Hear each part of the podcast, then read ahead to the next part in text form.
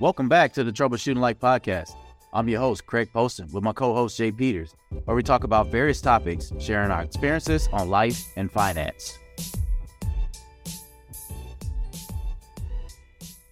What's up, man? What's going on? Not much. We're back. Yeah, exactly. We took our little break. As always, summertime. Summertime, but... Yeah. Probably should, as we say every time, we should probably set something up so we can have this continuation during our break. Yeah. No, I think we ran through some of our backlog items that we were doing. So it's either I wake up at like 3 in the morning and we do this, or I don't wake up at 3 in the morning and we don't do this. Yeah. Especially, Hawaii. What's the time zone from that to here? It's 5 hours right now. Yeah. So it's like they don't do daylight savings. So right now it's 5 hours. Okay. That's 5 hours back? Or yeah, they're behind us. So right now, since it's about noon our time, it's about 7 a.m. there. Yeah. So yeah, that'll be kind of rough. Like we would always have to schedule something midday. Yeah. If we were to do that, I guess we could have. Yeah. But shoulda, coulda, woulda. No, but and they did have like a business center area, which actually wasn't too bad, like a small little area. But I don't know, but it was like in a glass area, so like, and it was like a high foot traffic area for it. Yeah, yeah. So I don't know. I don't know how comfortable or quiet or private it would have been. Yeah. No, that is the other thing is actually having a closed off room so people not just walking in and out or yelling as they walk past. Yeah, yeah. But granted, like I said, it would have been if I did it like 3 in the morning. No one's really up except for people that are working. Yeah, yeah. But yeah, I mean you. Being in Hawaii, I know that was a good trip. I know it was work, but it was, relaxing after work. Yeah, it definitely was. I mean, so I guess like one of the negatives of me is that, like, I'm a big workaholic, so I love working. I love helping out people. But dude, in Hawaii, and I don't know if I've talked about it the previous times I've been there, but dude, the I don't want to say, maybe it's not the work ethic, and maybe it's just like the culture of the area, and maybe it's military active duty side too, and so it could be a combination of things. But dude, no one wants to do work, and like, and I mean like it's so bad to where like it's like they get upset with you when you're doing work, and I don't know, maybe because you're making them look bad or something like that. But dude, no one wants to do anything while they're there. It's crazy. I mean, think about it. It's Hawaii, dude. It is, but like I'm just like saying like it's great. Like yeah, no, don't get me wrong. Like Hawaii's awesome, and if you're working there and stuff, but like. If you were in there temporarily for like, the past 3 weeks, like how I was, then, it's awesome. Like, you can, do very little work, go do out whatever you want. And because, you're going to go back home. But if you're there for like, minimum is like 3 years. Right. And in those 3 years, if you haven't accomplished anything because you didn't do any work, like what was the point? Like, I guess in active duty, when you're up to a certain rank, it doesn't really mean much. Right. So like, if you're like an E8 active duty, you show up for a few hours a day and then you leave and then you're, doing whatever you want with the family or whatever it is. And yeah, I guess that's a cool time, but bro, like for the younger guys, like they're going to be there and their command is going to be so poor of work ethic that they're not going to get anything done. They're not going to get any support for the stuff they need to get done.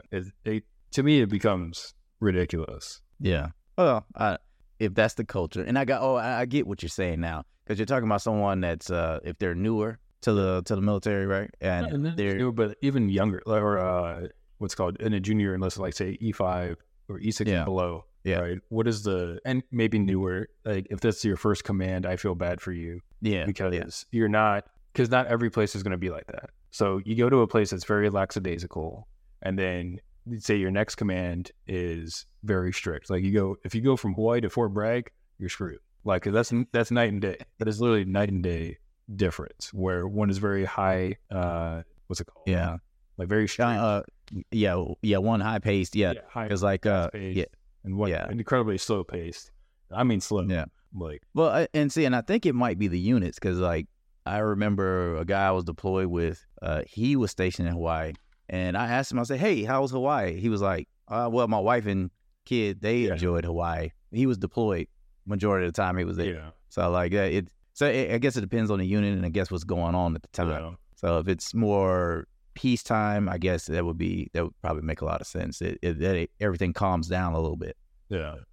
But Yeah, because I know, yeah, it was going to Germany after Fort Bragg. I was still on that, you know, that, yeah, my pace was still high. Like, it was still going. And yeah, so you could be a rock star, but the second year. Yeah, that's what I noticed. I was like, to me, I felt like an 8 and not a 10. Yeah. But I was like a 10 because I was like, a 10, right? Yeah. Because like when you're there, you kind of want to chill. But then I saw that they had more opportunity there. And somebody else told me that too. They were like, yeah, you don't get this at other units. So you have where they had work for you to do. They had things to do and things that came up. But that also gave you opportunity to go to classes. Because they had breaks, pauses between work, and you can like, oh, well, there's no TDYs or anything right now, and that's probably the best time to go. Let me go ahead and get, let me put in for these classes so I can get these classes knocked out. So it's like my in-between. And then it was even more awesome because you're allowed to wear civilian clothes. So it's almost like you're not even part of the military while you're part of this class. And that's how they set it up. They set it up so the units won't keep pulling their people back from classes. So they make it where, nope, you belong to this class. Your place of duty is the class. Their uniform is civilians, and that's what you wear. So like, yeah. So that's what I took advantage of while I was there, since I saw that. And again, when people are kind of lackadaisical, right? Yeah. They don't see these opportunities. And then they're just like, I got my security plus, we're good. Yeah. You know, they just, you know, they check the block and they call it good, you know, and they just show up to work every day. And I was like, no, let me go to this class. Even if I don't get the cert, I have new knowledge about IT that's hard to get everywhere else in the military, I would say, you know?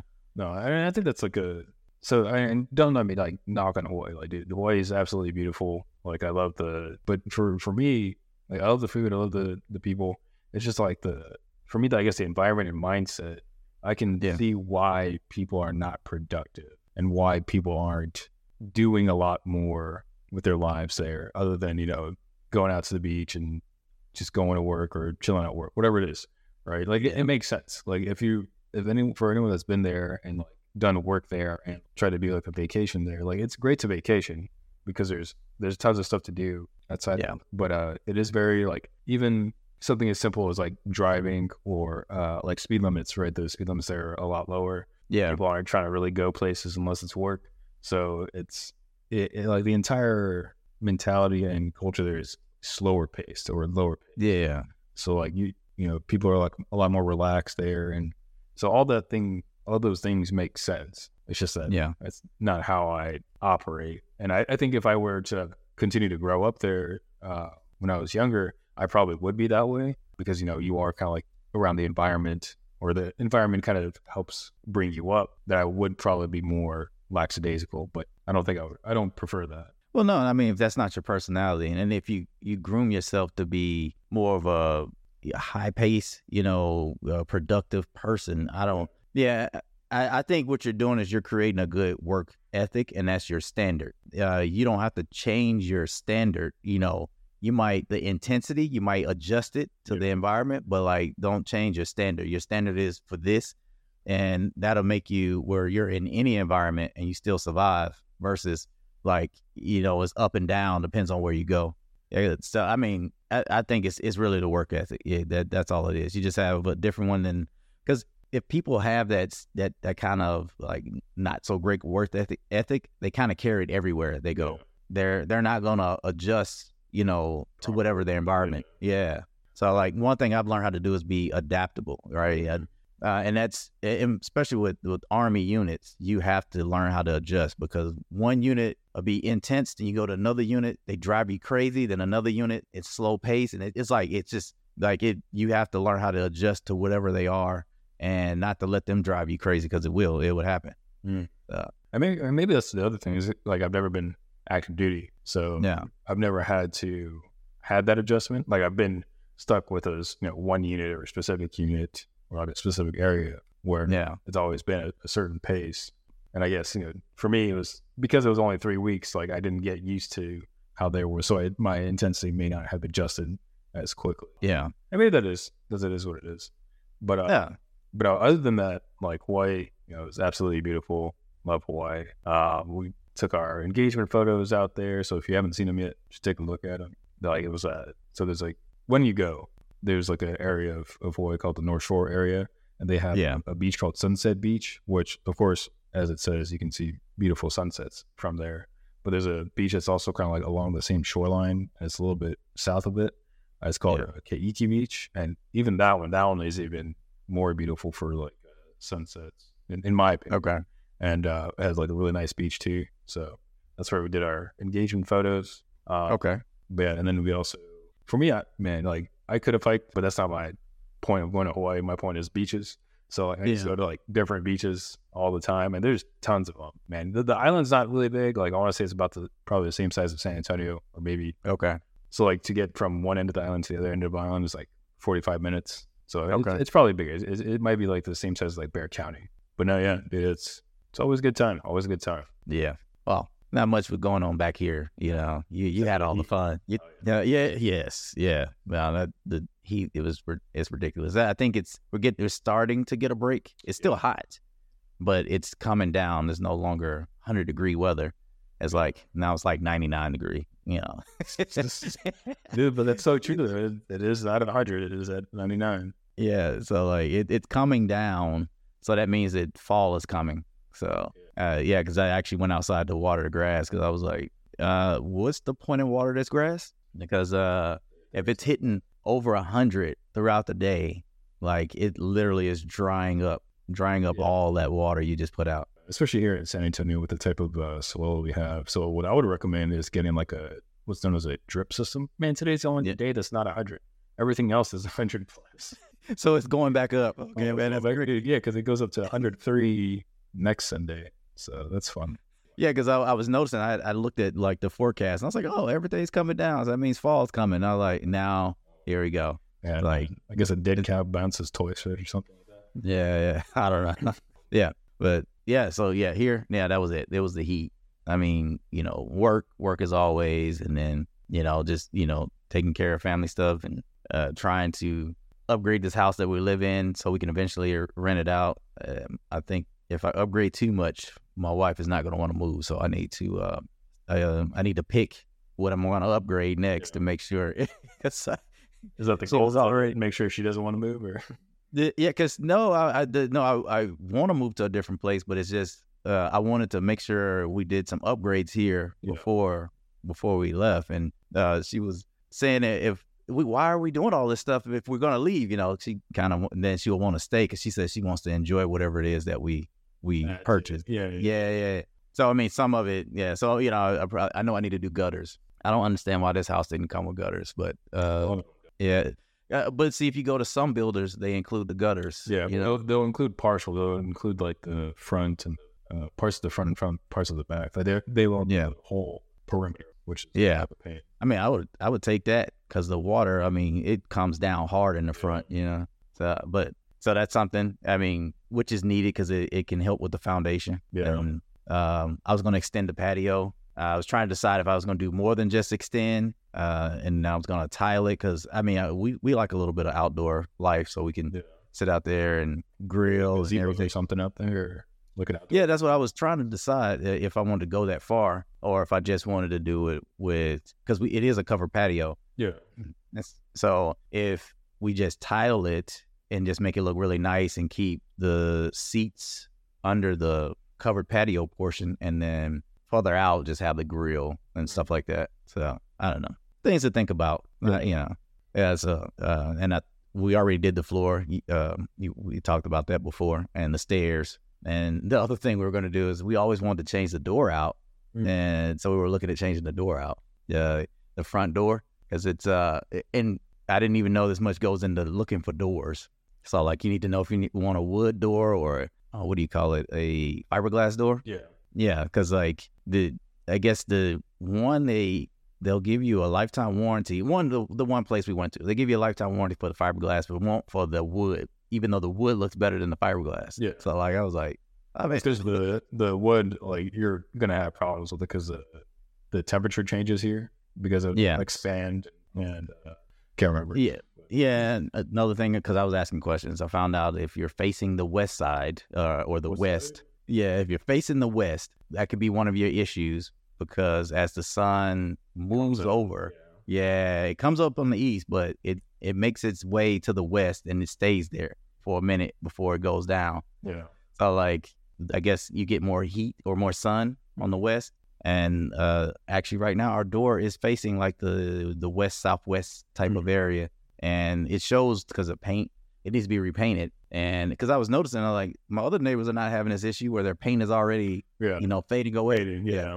And it's because of how we're faced. Yeah.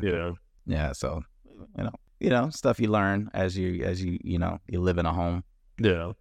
And I'm sure people would learn it too as, let's call it, especially as things kind of get, or as you move, like if you're in a different area or different, like, so for example, like San Antonio is really hot and can be kind of humid. So that definitely affects wood a lot more than, you know, or if you're in a very cold area, it also affects it. So it could be more affected to have like a fiberglass door or something like that. Yeah. They did have some that looked good. I don't know. The wood looked better to me. Yeah. Like, I definitely agree. Wood looks better. I was surprised they didn't show you like metal doors or something like that. Because those also look really good, kind of like how Jake's is. But yeah, you're definitely paying, bro. Yeah. I mean, I don't know. We were deciding between those two, that's the wood and the fiberglass. We didn't ask for any of the other stuff. It's just, you know what they have and what they had in wood and what they had in fiberglass. And we liked how the wood just looked like with it. If say we get the ones with the glass in it, right? Yeah. It just looks like it goes with it. If you do one with fiberglass, they like, even the guy pointed it out. It's like a frame where the glass, it sits in there, you know. But the other issue was like it's like if it ever breaks in the wood, then you got to replace the whole door. Yeah. Then I asked the question. I was like, how many people came back to buy a new door? And he didn't have an answer for that one. So I was like, all right. So we're going to continue. So I don't know. We really with the wood, I think you still can keep it on if you have a lot of heat. It's just you need to maintain it. Yeah. That was make sure to like repaint and reseal every often, because like I said, it'll expand and stuff. Yeah. So, you know, that's what, you know, I'm up to, and still got my, you know, rental property. And I had to, as they say, they say it's passive, right? It really isn't passive. No. So I have a property manager, but I didn't like what my property manager, all right. So what happened was he put an item on the statement saying, hey, we had to do maintenance for this, but he didn't talk to me when he did it. Yeah. It just showed up on the monthly statement. Right. And then I asked about it, and he was like, oh, well, you know, because in the contract say if it's emergencies, they just take care of it. But I was like, well, then why did you just report it after the fact? Right. You know, he's done it for other things, right, but like he did. Yeah. So I was just thinking that, okay, yeah. And maybe because we didn't have tenants in it, it was an emergency. He just wanted to report it. That's to see if I want to get it done. But this here where I learned something new, pipes can have roots in them. Yeah. So in this particular situation, they said that they pulled roots out of there. I'm not sure if that is a true statement at all. Also, they put on there that they jet the system. I found out that was a lie. Yeah. Because when you get a person who's going to jet the system, they bring out a whole machine to do it. So you know it's there. Like, yeah. So like, and that was the thing. I had somebody I know go by and ask the tenants about it, and he was like, I don't think it was jetted, because it would, they have to bring it out, you know, with some type of trailer or whatever it is, unless it's on its own thing. Yeah. So so stuff I'm learning, and you know, you can't trust everyone's word when it comes to that. So that was the thing. He was telling me it was an emergency, had to get it done, and they did roots and it's all this other stuff, and I'm like, okay, cool. You know, but I need to know. So what happened? Did they ever send you the individual invoice of what the other contractors would do? No, because it didn't happen, man. That's how I know it didn't happen. Right. Well, then I seem like I'll be like, where's that part? Because like, you could bill me for whatever you want, but I want to see the original invoice. Yes, I asked for it. I asked, hey, you have any documentation on that jetting that you had done, right? Crickets. I didn't get anything. Crickets. All I got was another work. So what happened? We actually made a deal. So I didn't get rid of them. I made a deal. It was like the work orders come to me. Like he tell me, like they go to him first, but then he'll message me, hey, work order such and such came in at this time, and do you want us to take care of it, or do you have somebody? And lately, I'll just say I have somebody. Yeah. And but it was perfect because one, it was hot and ACs are having trouble keeping up with the heat. So my only issues were the what do you call them, the AC. So it was AC issues, and I actually had somebody that was licensed to take care of that one. So that was pretty cool to kind of see the process too. So I know that it's not passive. That for sure I know is not passive. You like I got to get in here and I gotta help out with figuring out what's gonna happen. And so it keeps me up to date on the real maintenance. So talking to my friend who is taking care of the AC stuff for me, and he asked me, "Hey, do you want to replace this unit?" He's like, "I don't think this unit's big enough for this house." You know, I'm like, yeah. I was like, one that was already old anyway. And so we're gonna work that out, try to figure out when can we replace that. I'm thinking wintertime. If not winter, it'll be when it breaks. You know, yeah, like when it breaks for good. But he knows someone where he can find units, and we're gonna see if we can work that out. Yeah, I would have them send you the what's it called, the part or the product number or the model number. Yeah, and see if you can find one that's comparable. Because, dude, honestly, Mississippi is different than Texas. Yeah, but, we also have very similar problems here in Texas. It's just I don't believe it's as wet as it is there. Yeah, yeah. So, that's what I was doing this morning, was going over to another property, go check out the AC and stuff. And I've had, a few people check out that property for, what's the problem. And some of them have done, a few fixes, but it doesn't seem to have, moved the needle much or done as much stuff as I wanted to. I had another guy come out this morning. I met him up, and he was kind of educating me and talking me through it. And he was like, yeah, so whatever they did probably – did very minor changes to it, but it wouldn't have completely fixed it. It's like it might what their recommendation of the entire condenser, which for us is the entire outdoor unit, that might be right. And because the rating is good, it's a good size for it. Mm-hmm. There shouldn't be anything really bad with it, but it is 17 years old, so it's at that kind of point where it's a little too old. But yeah, so I'm probably gonna end up having to do that. But yeah, no, it is what it is, with AC and stuff. I've always done my due diligence to look into stuff. I don't like when people just tell me words that I don't understand. So I'm okay, I'll let me ingest that for a while and try to understand what you're saying to me. Because if you're not going to explain it to me, that for whatever reason now I have doubt of what you're doing. Right. And you'll see that in IT and in people's professional jobs where people start rambling off different acronyms. They start saying acronyms and some people may do it to confuse others. Some people may just say them because they expect the other person to know whatever it is. Right. But for me, I'm going to ask the question, and I'm going to play dumb because I am dumb. And I'm going to ask, what is that? Or what does that mean? Or what does that do? Yeah. Because right now, to me, you're just saying words that mean nothing to me. And they probably could mean nothing. But so if you could explain it. So the guy that came out today was great. He, explained things to me in a very simple manner, but it still came to the same conclusion. It's just that when the other company made the same recommendation, they didn't explain anything to me. And honestly, typically I'll look at their notes and I'll try to look at what it was, but they didn't have that either. So I was like, okay, well, you're making me feel like you're just trying to come off or get over on me. So yeah. And besides that, with that issue, and that's teaching me a lot, I went and picked up a CPA. So trying to, we talked about it before where, I was trying to decide, because one, doing tax stuff for real estate is totally different for me. So I didn't even want to attempt it. One, when you can pay somebody who already has the knowledge and knows where to go get all this information, even if they didn't know, all right, versus me who would have to trust whatever software I'm using or have to go and do the research. So, and I was just, so that was something I was doing. I guess I'm growing up, Yeah, there you go. No more doing my own taxes. I've been I think tax, and I actually haven't used it, and we're not sponsored by them. So if anyone's listening and starts using tax because it's not my fault. But I think they kind of, because I've at least messed with some of their UI or their user interface, and they've had we're hey, do you have any rental properties? Do you have this and this?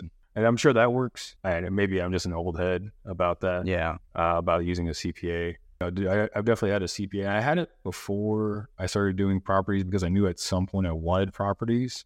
Yeah. And I knew that if I was going to do properties, I would want someone, I would want to vet them out beforehand before I have them start doing more money and more money and more money.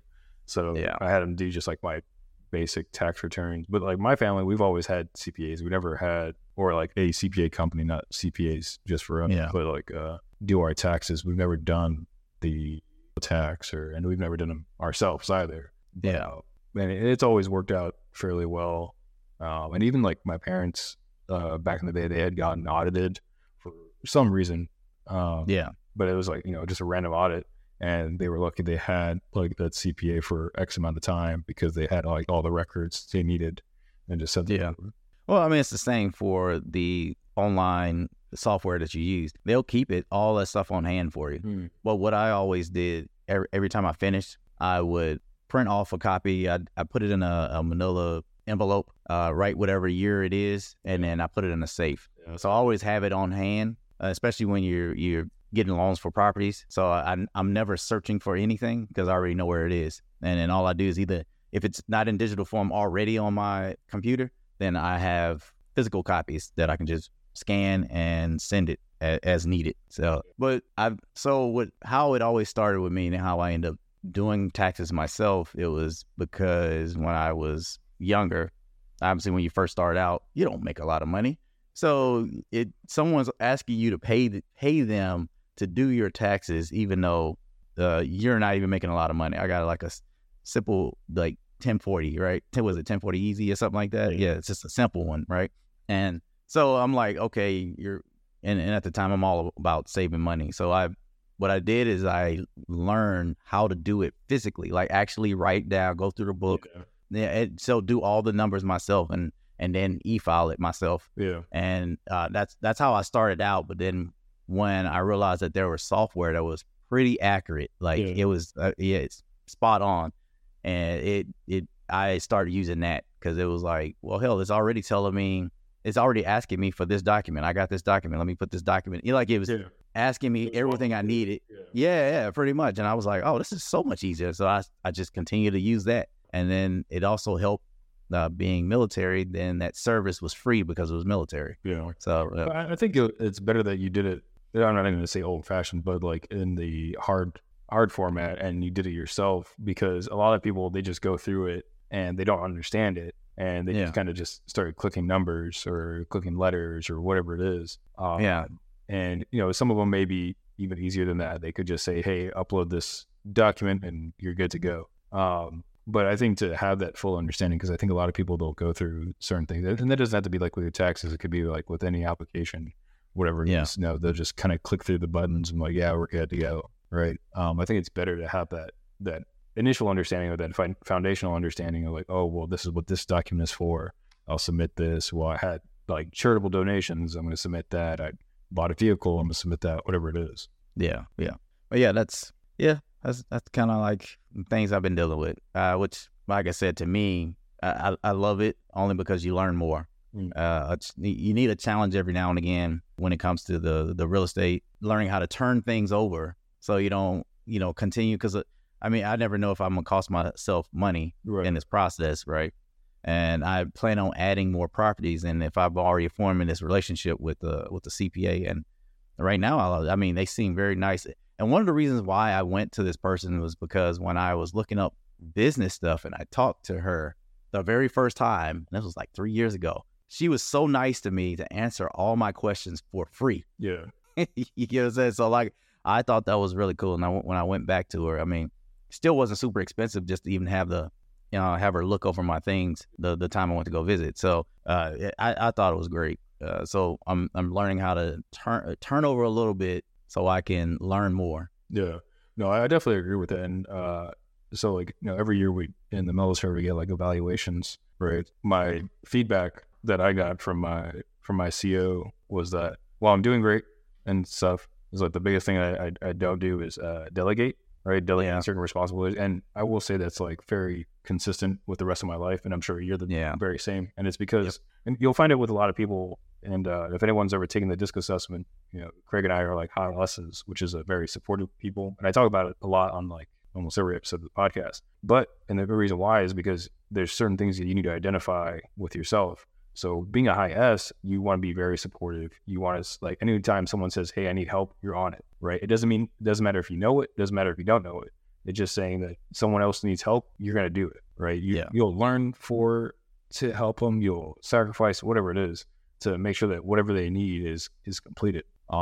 Now, but we never do the same, right? Or it's hard for us to do. So like we could come to a sticking point where like it is something that we don't know.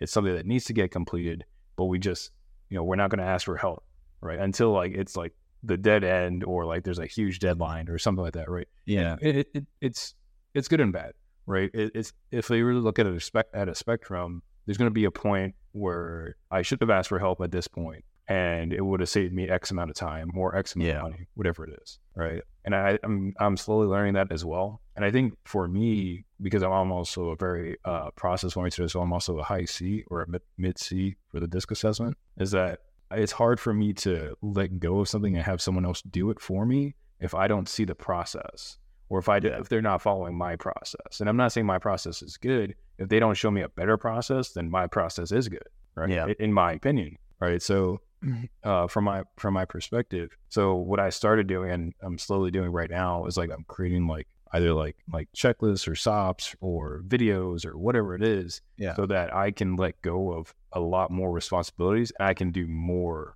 of my own stuff.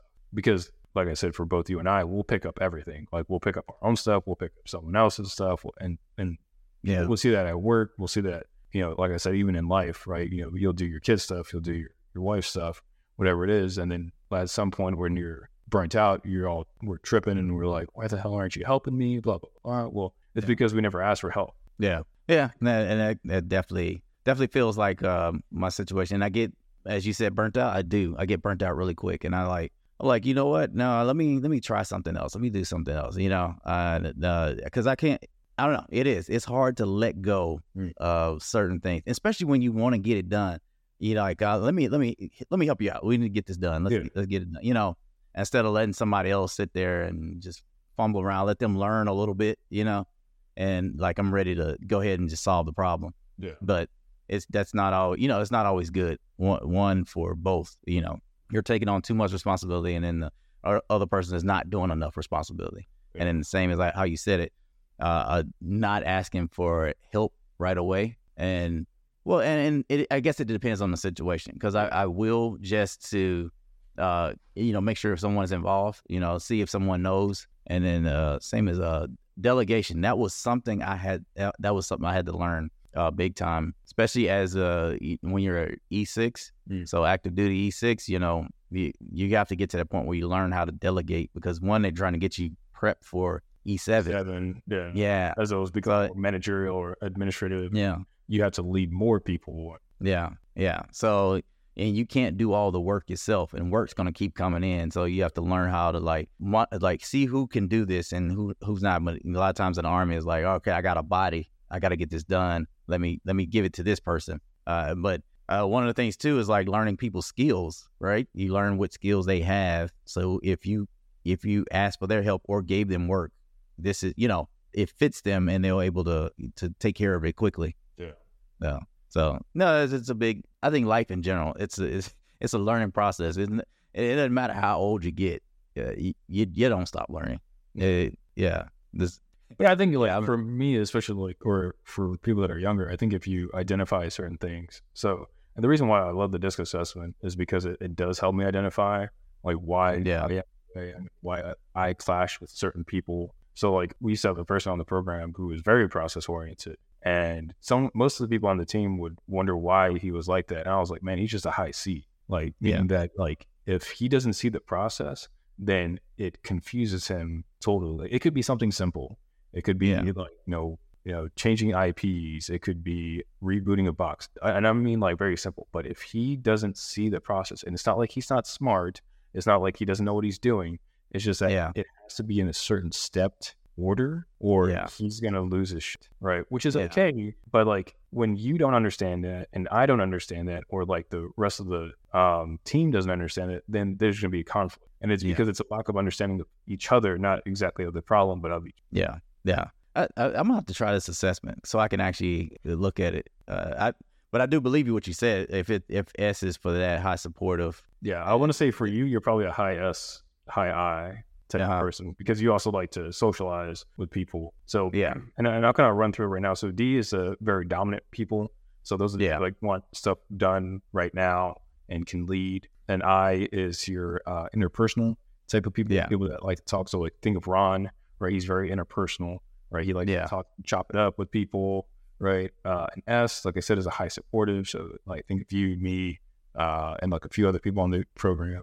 And then a C is a very high process oriented. So think of someone that like loves checklists, needs something to be done in a specific order, right? Yeah.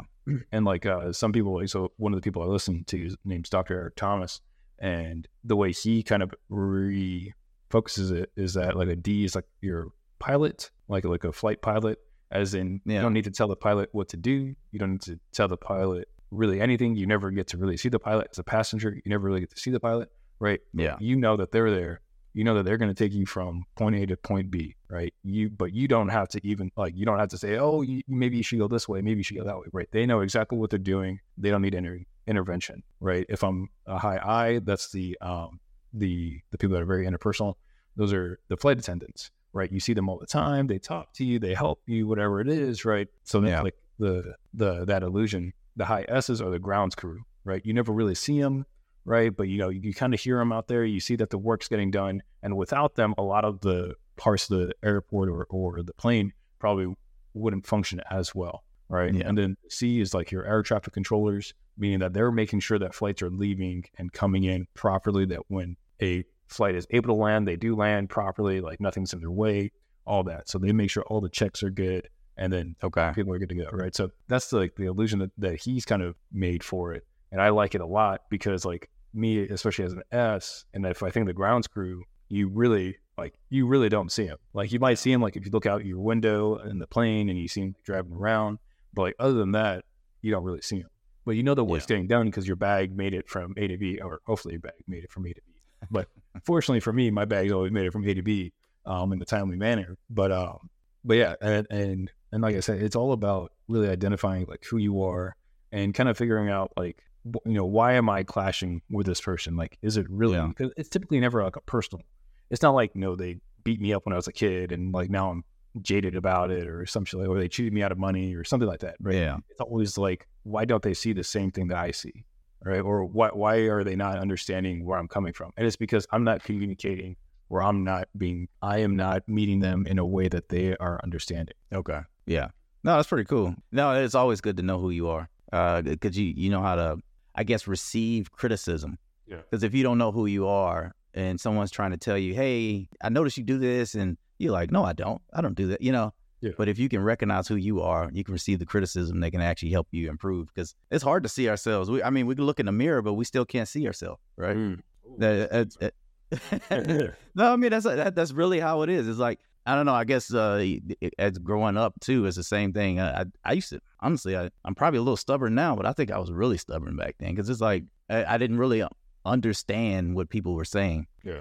And so I guess that's all part of growing up. You start to look in a little bit so you can accept the outside. And so I don't know. That's man. That's good stuff, right? To understand that. Yes, checklists are good, because that gives you that accuracy, right? Yeah. You know that you hit it, right? And also checklist keeps down complacency, but then I guess it could create it at the same time. So it keeps it down, because if someone's like, hey, make sure you hit these things right here, and make sure you go by, like look at it to the T, right? Yeah. Like make sure every little piece is there. And then if you start to get to that point where you see it all the time, you memorize it, complacency could creep in, right? But if you treat it that way with the checklist, and then all right, things are getting done because they know how to follow direction just like that. Yeah, and you'll see like a lot in the military, right? A lot of people are probably C's in the military because the military is all about processes,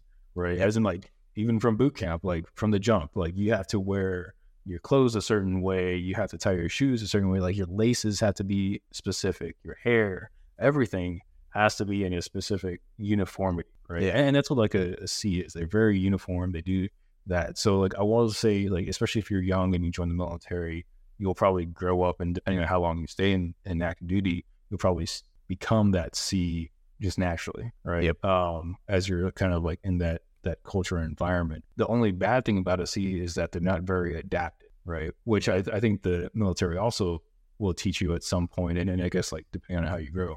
But to be adaptive means that there may not be a checklist in front of you. There may not be a policy there. There may not be a procedure that's going to help you. So you need to be able to, you know, learn how to turn on a dime, like Barry Sanders, and adjust to that situation that's in front of you to make sure that whatever it is, like if it's an IT problem, like a bunch of computers just like, you know, blew up or whatever, or you can't reach them, whatever it is, you know, there's no procedure on, you know, when something just goes away. So, but what a procedure is good for is that, you know, when you're passing down information and knowledge, like you said, like that delegation portion where we don't trust that they have the correct process, but we're also not communicating our process, right? Yeah. And even if we are, we're probably not doing it effectively. So a good way to do it is create a procedure for it, or create a video for it, or whatever it is. Yeah. Especially the program that we're on, things can happen just out of the blue. Like you gotta make sure that you are able to meet the customer's need or the user need, whatever, right? And be able to fix your problems at the same time. So one day everything is smooth, another day everything's on fire. You got to be able to go. Like there's no like, hey, here's the manual just in case things go on fire. All you have is like we don't have a thing. Yeah. No, all you get is references, right? So like we have like, you know, like it'll be a field guide or be like some documents that talk about the system or whatever it is, right? But you don't have, just in case this happens, you need to do this. It's not always like that. It's only that for some things. Yeah. So that's, But that whole thing about adapting and following direction. So that was one of the things I had to shape as I was coming off of active duty. I had to shape because that is part of it, being uniform, but then being adaptive at the same time. They clash because the uniform stays, because if you want to survive, like, and make sure you're hitting on your marks in the military is being uniform. Don't rock the boat too much. Just kind of follow that line. Be, as they always say, they tell us this. Army's easy. All you got to do be in the right place at the right time in the right uniform. There you go. That's true. Yeah. And that was, you know, kind of like they take that everywhere, right? So it's like, you know, the main things to do, and then everything else is like it comes along. So like you only adapt because you have to go somewhere different, and that's one of the things too. I think that causes a lot of friction when you move, especially like I was telling you, when you go from a high-paced unit to a slower unit. Now you got this friction because I got to adjust to these people. The other thing that kind of creeps in the way is like, I got to prove myself all over again, you know, like, so, and you think you got to still prove yourself at that high point when really they're just like, no, do you do your job? Yeah. Are you good? You know? Yeah. So, it just depends on the situation. No, I definitely agree with that. And the thing is like, and maybe the Navy might be slightly different, especially like for when you're on ships and stuff, because just like our program, anything could happen, right? On a ship. Yeah. Like, and on a ship, like I said, I've never been on a ship, but from like a lot of my buddies, like sea stories and stuff, is that while you are your specific job, right? You could be in IT, you could be cyber, you could be, you know, fire control, whatever it is, you're going to have to do more than just that on a ship, right? Yeah. And sometimes, you know, maybe that person, they just do their job, right? But on a ship and in the Navy in general, you're going to, more is expected of you to do, right? Than just your single job, which is good and bad. But I think that's where at least a lot of my buddies, they're very adaptive versus very, instead of being very process oriented, that like kind of will shine out. Yeah. Man. Okay. All right. We're never going to get to the topic. You know what? This is a topic. This is the topic. Yeah. This is, I think this is a good conversation because like it meets different things. And And yeah, everyone out there, you can see the things that we deal with in our life. We're normal people, normal people with normal needs that trying to figure out life as everyone else is. Because another illusion that was kind of put for the DISC assessment, especially for communication, is that when you're a high S, and I've definitely noticed that with me and some of my managers or old managers, is that when I'm communicating with them, I don't provide them exactly what they need. Right. Yeah. As in, if a leader or if your manager is a high D or a high I or a high C and you're a high S, then you're going to give them stuff that doesn't matter. So with a high C, another thing is metric, right? Yeah. How many people did you help, right? Instead of a high S is I'm just helping people to to get stuff done. And then a high I is how many of those people do you remember? How many of those people, made a connection with you? How many of them remember your name? Right. Yeah. And then a high D is did the work. At the end of the day, did the work get done? Yeah. Right. And that's about it. But the way the illusion goes is that you have a key for your house and you have a key for your car or you have a key for your mailbox. But if you go up to your house with the key for your car, is your door going to open? Right. That would actually not. Yeah. Right. No. And that's the thing is that sometimes when we approach certain conversations in certain communication channels is that we're coming in trying to get into the house and we're using our car door or our car key. Right. Yeah. And it's just that being able to identify that when you are communicating, that you're communicating in the proper channel or proper way, right? So that if I want to open my door, I want to use my door key. How do I use my door key, right? In the communication sense. So if I'm going up to someone a person that I know is a high I, right? If I'm talking to Ron, you want to bring up certain things, you want to have a story in it, right? You have everything into it. Or if you talk to someone that's like I said, very metric focused, and you're a high S and you didn't really, focus on how many people you're helping. Maybe it helps just to start writing down names or the amount of things, because you'll find it, especially in high S's, it's hard to maybe for them to promote because they're not capturing all the metrics of, this is the amount of people I helped, or these are the amount of systems I fixed, or these are the amount of tasks that were completed and, ended up for benefiting the command for this amount of time, whatever it is. Right? Yeah. And so and that's one of the key things I take away is that when I'm trying to communicate, at least in my professional life, and I should probably do this more in my personal life, but when I try to communicate is that I'm communicating properly in the correct format that they want. Yeah. No. So tallying, keeping up with tallies, that's one reason why I can be terrible at writing my own evaluation. Yes. I can write somebody else's evaluation. Yes. I can't write my own. It's because I don't keep up with the things I do. Because I just feel if it's work, it needs to get done, and I'm knocking it out. That's all I know. Exactly. Yeah. So even we do our retrospectives, right? So you do we use Agile for our project our work. Yeah, Agile management for our work, and so when you do retrospective, you're supposed to talk about the things that you executed that was part of that sprint. And sometimes, unless I'm going off of what's up there on the board, it's hard for me to remember exactly what did I do, because all I did was just work. Yeah. I'm there for whatever I need to be there for. And then if things come up, I'm knocking them out and I move on. And I remember in the past, I had leadership tell me, hey, make sure you write down everything you're doing. Yeah. Because obviously they can tell I'm busy. Yeah. Right. But then I never keep up with what I was doing. Yeah. So yeah, that's one of the things still learned throughout my life. Yeah. And that's the thing, and that's why I kind of talking about it, is especially if anyone's in the younger years. I mean, it helps everyone, but if you can figure this out when you're younger, it definitely, in my opinion, makes life, and at least your professional life, a lot easier, because you're not they're just contemplating why doesn't this person understand why I'm saying, or why do all these people say the same thing? I need to write these down. I've gone through 3 or 4 jobs where everyone keeps saying this, why is it? And I still don't do it because I don't understand why they need it, right? Why is it important? How many people I helped? Who cares? I did the job, right? Or I'm keeping myself busy. I'm actually working. When I'm saying I'm here for 8 hours, I'm actually here for 8 hours. Right? Yeah. And then you'll see the opposite, where people, they just care about metrics and they don't care what actually happened between it. And you'll definitely see that in our program as well. But man, when I started learning about it, I was holy crap! One, I hate almost every other personality except for mine, because I think mine's the best. And the reason why I think mine is the best is because it feeds my purpose, right? Helping people feeds my purpose. So like when I see other people not helping others and like just helping themselves, to me, I'm like, that just seems wrong. Right. And like I say, it's probably because it clashes with my personality, but I was like, why is this person like in this position? And it doesn't seem like they've helped anyone else but themselves. Yeah. Yeah. That's it. Yeah. Yeah. I hate that. Yeah.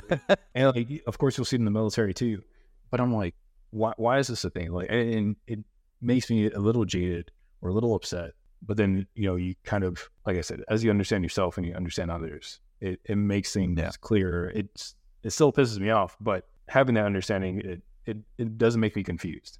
Like I get it. Like I understand why they're in this position because they are grabbing the metrics, and I'm sure the person that was above them loved metrics. So that's why they got where they are. Yep. Yeah.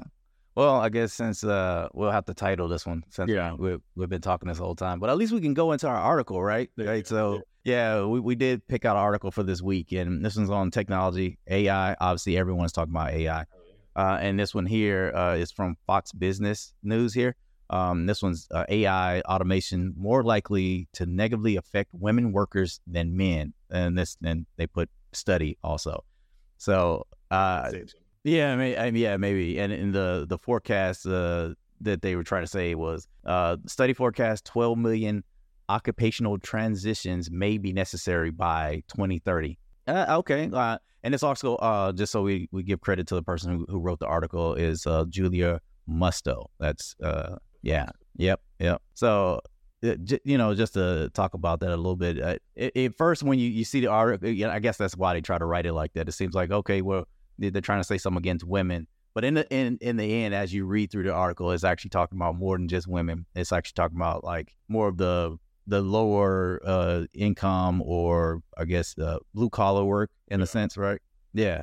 So in the end, it's talking more about that because over time you would have to transition, get the education necessary to be able to be in the field to whatever technology is replacing that lower style job, you know? Yeah. So in here, it has, obviously they write in here a lot about the 2030, but then I'll just read it one piece of the forecast that additionally 12 million occupational transitions may be needed by 2030 as activities that account for as many as 30% of hours currently worked across the U.S. economy could be automated. I mean, yeah. So we, you know, I mean, as now we do automate tasks. Yeah, I mean, now we're trying to get more than just our software to automate tasks. We're trying to get actual, in a sense, it will be a robot, right? Yeah.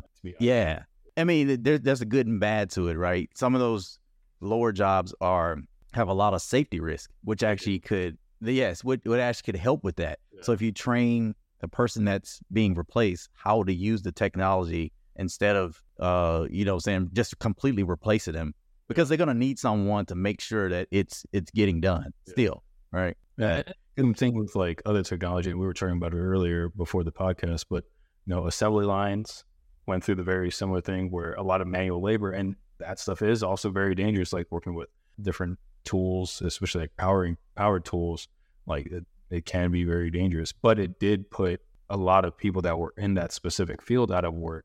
But on the other hand, I think it also created opportunities for people to, of course, learn, grow, and get a different type of job, but still contributing to that line of work. So if you worked on an assembly line and something took over that position, like Craig said, you could learn about whatever it is that took it, and you could maintain it, you could engineer it, you could make it better, whatever it is.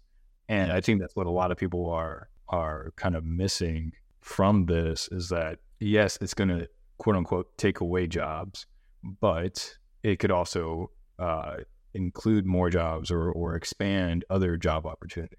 Yeah. So and as we go down the article more, as it says, you know, it just used women as an example. Women are, for example, heavily represented in the office support and customer service fields. The study says could shrink by about 3.7 million and 2 million jobs. Respectively, I said that correctly. Respectively, by 2030. Yeah. So they're saying so for office support jobs, it'll probably reduce by 3.7 million. And then customer service says it'll reduce by 2 million. Yeah. Yeah. And then it has another piece here. And I guess this one is talking about like shrinking occupations. Mm-hmm. And this one here is notably Black and Hispanic workers are highly concentrated in some shrinking occupations within customer service, food services, and production work. You know, kind of like what you were saying too about assembly line work too. Yeah. So, I mean, it's a good article. Like I said, I guess they do that catcher where they pick one. They pick, you know, I mean, yeah. When you say women only, but in reality, it's more to it than that. Yeah. But I guess that's all about being a good writer. Like you know how to catch. Yeah, I don't know how to catch your attention. So like it make you want to look at it. But yeah. So I mean, with AI technology, it's gonna happen. I mean, it's happened over time. Things have already been automated. So like people have already lost their jobs because of automation, because they realize people. Some work cause injury or harm to life, or people just get worn down. It can be anything. And then when you have where people are asking for higher wage, and it's going to happen regardless, because if we got inflation that's crazy, where our normal expenses are crazy, then yes, yeah, you know, you're going to have to pay people to survive, and you know, so yeah. Well, and like we were talking about earlier, even like CPAs, right? How there was a way to do it just by hand, and it took X amount of time, and then there became more software and stuff, e-filing, whatever it is. So. Like I said earlier, it's been around. Like this type of thing has been around, and maybe I would have to look at the statistics of comparison of just general technology versus AI technology on how well it expands or propels where labor is taken over. But like I said, to me, it provides a lot more opportunities as well as taking away opportunities. But I think that's part of the evolution of life. Yeah. So yeah, I mean it's gonna happen. Regardless, and as we, I think we were looking at a video earlier where they were requesting for a pause, pause in and development of AI, because they want to try to catch up, let society catch up, or I have to relook at the video exactly what was the idea behind the pause exactly, but hey, I mean things are going to develop quickly anyway, and that's just how technology is. So yeah, there we go. You want to do the close out or me? Yeah. All right. I want to thank everyone for listening. This is Jay and Craig signing off from Troubleshooting Life Podcast. Please like and subscribe and share it out to anyone that you can benefit from it. And we'll see you next week. All right. We'll see you next week.